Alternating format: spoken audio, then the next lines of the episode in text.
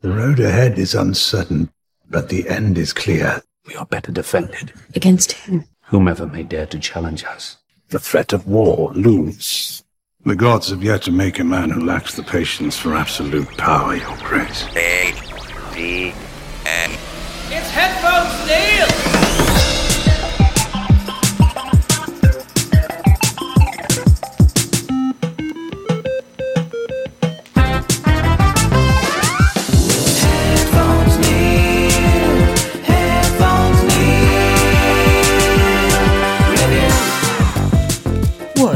Guys, and welcome back to another episode of Headphones Neil Reviews. I'm your host, as always, Headphones Neil, bringing you my review for the season premiere of House of the Dragon called The Heirs of the Dragon. So, we have the first episode in the prequel show for Game of Thrones, where we see the ulti- or we begin to see, I guess, the ultimate downfall of the Targaryen dynasty. This is well after the doom of Valyria, so um, is definitely not the height of their power, but they are still the ruling family. So um, we get to see how life was before the events of Game of Thrones and how life was when the Targaryens were in power. So overall, I want to say that the show is off to a really good start. I was reading a few complaints of the show that the quality was not particularly great as far as the CGI and all of that stuff goes. And I didn't have noticed personally as far as anything standing out as terribly bad or anything like that, but I guess we'll see as the show goes on. I am going to rewatch the episode to see if I do notice anything as far as that goes, but in my initial watching, I was they basically tried to get an overall look and feel of the show, see where they're going, see how the story progresses. Um, I did recently rewatch the first few episodes of season one of Game of Thrones, and I want to say they did a pretty good job of capturing that same theme as far as starting the show off. Um, we are introduced to a number of characters, um, the various Targaryens, a lot of the ruling houses and families, so you get a lot of names that are familiar, some that are new. But overall, with the focus of the Targaryens, much like with Game of Thrones, where you have the initial focus on the Baratheons and the Starks, here we have the Targaryens in power. You have a few other of the ruling families, notably the Hightowers, because you have um, the Hand of the King being a Hightower, I want to say. Um, so overall, all of that stuff was good. Um, I did like the opening sequence to get it started as far as the episode itself, as far as the voiceover by I want to say Rhaenyra or Reneris. I forget which one it was, but uh, you have the voiceover giving us in her an introduction, and then the summary text saying telling us that it's like 172 years before the birth of Daenerys from Game of Thrones. So I like that. I like that they kept it brief. They didn't go on and on for you know minutes and minutes and like a half hour of just the voiceover, um, voiceover introduction. So that was good. Um, I don't know that they need to keep doing that, but now that they're basically they were setting up that whole introduction to have a to give us the proper state of mind of where we're at, much like we saw in Lord of the Rings with um, I want to say Galadriel, where we have her various voiceovers and progression and notes and things like that basically give us a ti frame of mind of what's going on with the realm of with the various realms of the elves and men and hobbits and all of that. So very good start there.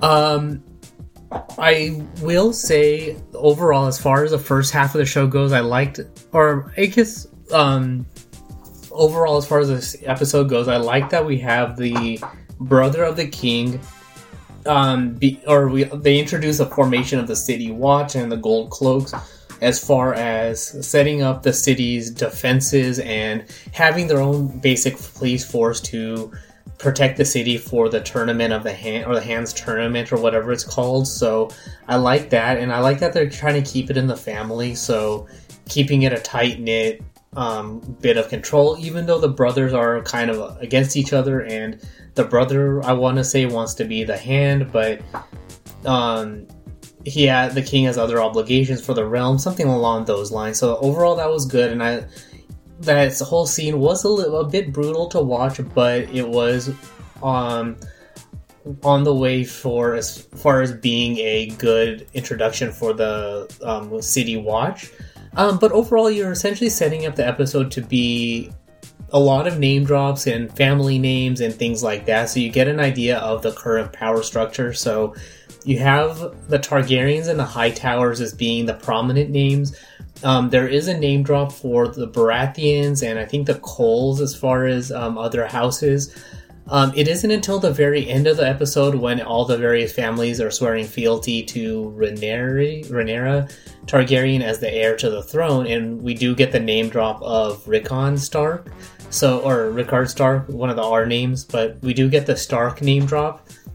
So I want to say either they're not as prominent of a family, or that's kind of where their name was in the. They're they're not as close to the Targaryens as some of the other families. But the name that stood out as not being there was the Lannisters. So I'm not sh- so. I want to say this was probably during the time prior to their prominence, so they might have been a secondary family or not quite as high up on the list of families in the pa- current power structure with the Targaryens.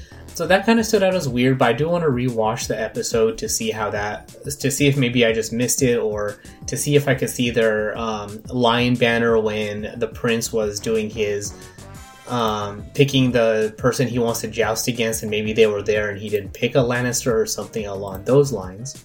Um, now, as far as a connection to the Game of Thrones or to Game of Thrones, we do have a couple of name drops. One was uh, indirect one, the other one was quite direct. So, as far as the uh, indirect name drop during the King's Council, he does say when he gets angry after the death of his wife and son that he's not going to have a feast for the crows at his council, which I want to say is a name drop to the second or third book in the Game of Thrones franchise um, that's called A Feast for Crows.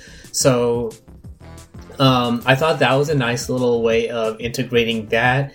Um, we didn't, and that, and the thing that stood out here as well is that we don't have a um, particular connection to the Night's Watch. So I don't know if it's not as prominent of a thing or they're going to build that in eventually. But we don't really have much going on with the Night's Watch as of yet. So we'll see if maybe the Knights they have an origin story for that, or if they um, explain. I no, I don't remember how the or what the or what the formation of the Night's Watch was as far.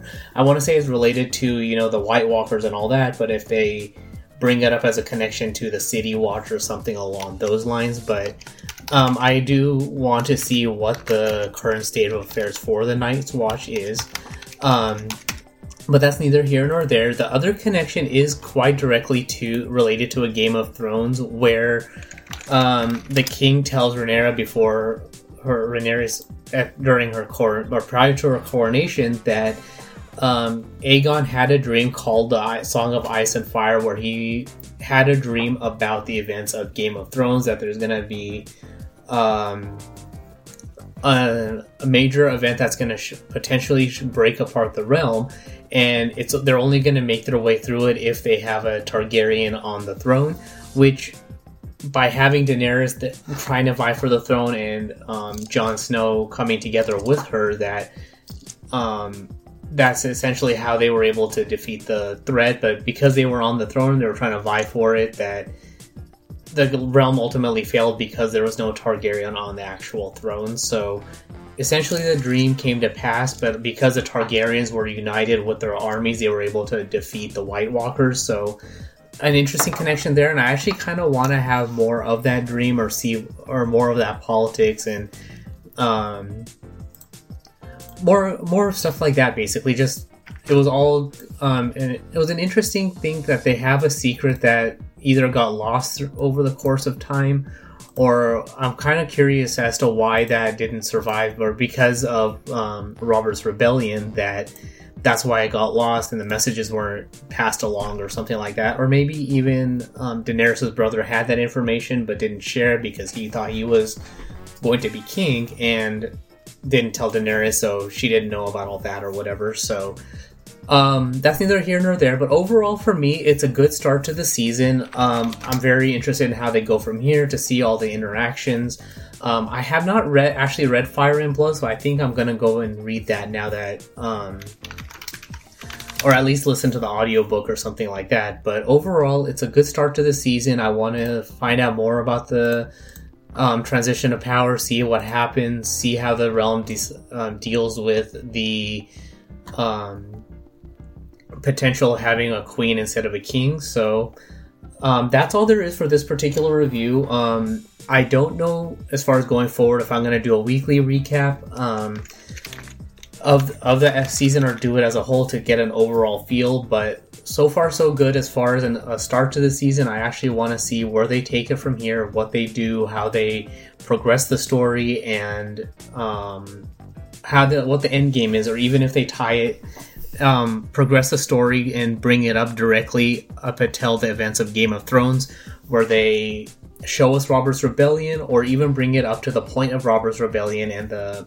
um, events of the with the Mad King, with um, Jaime Lannister killing the Mad King and um, Sean Bean as Ned Stark, finding him on the throne, all of that stuff, and make that connection and tie it all tie it directly to um, Game of Thrones, which would, as a bit of speculation now, that would be my theory, and not having read Fire and Blood, but kind of want to see where they take it from here and um, tie it all together, what other connections they make, how they set up um, all the various cities and houses and all of that and make those connections. So that's all there is for this particular review. So if you have any questions, comments, feedback, or anything like that, you can comment on this post on Twitter at PatelN01. The website is headphonesneil.reviews for past episodes, subscription links supporting the show, and all of that good stuff.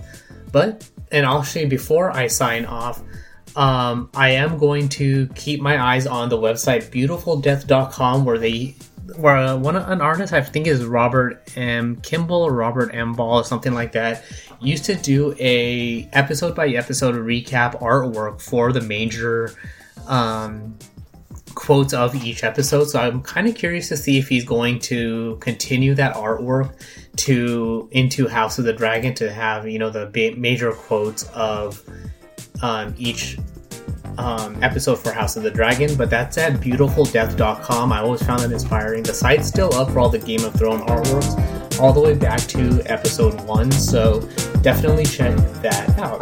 But that is all for this particular episode. Thanks for tuning in and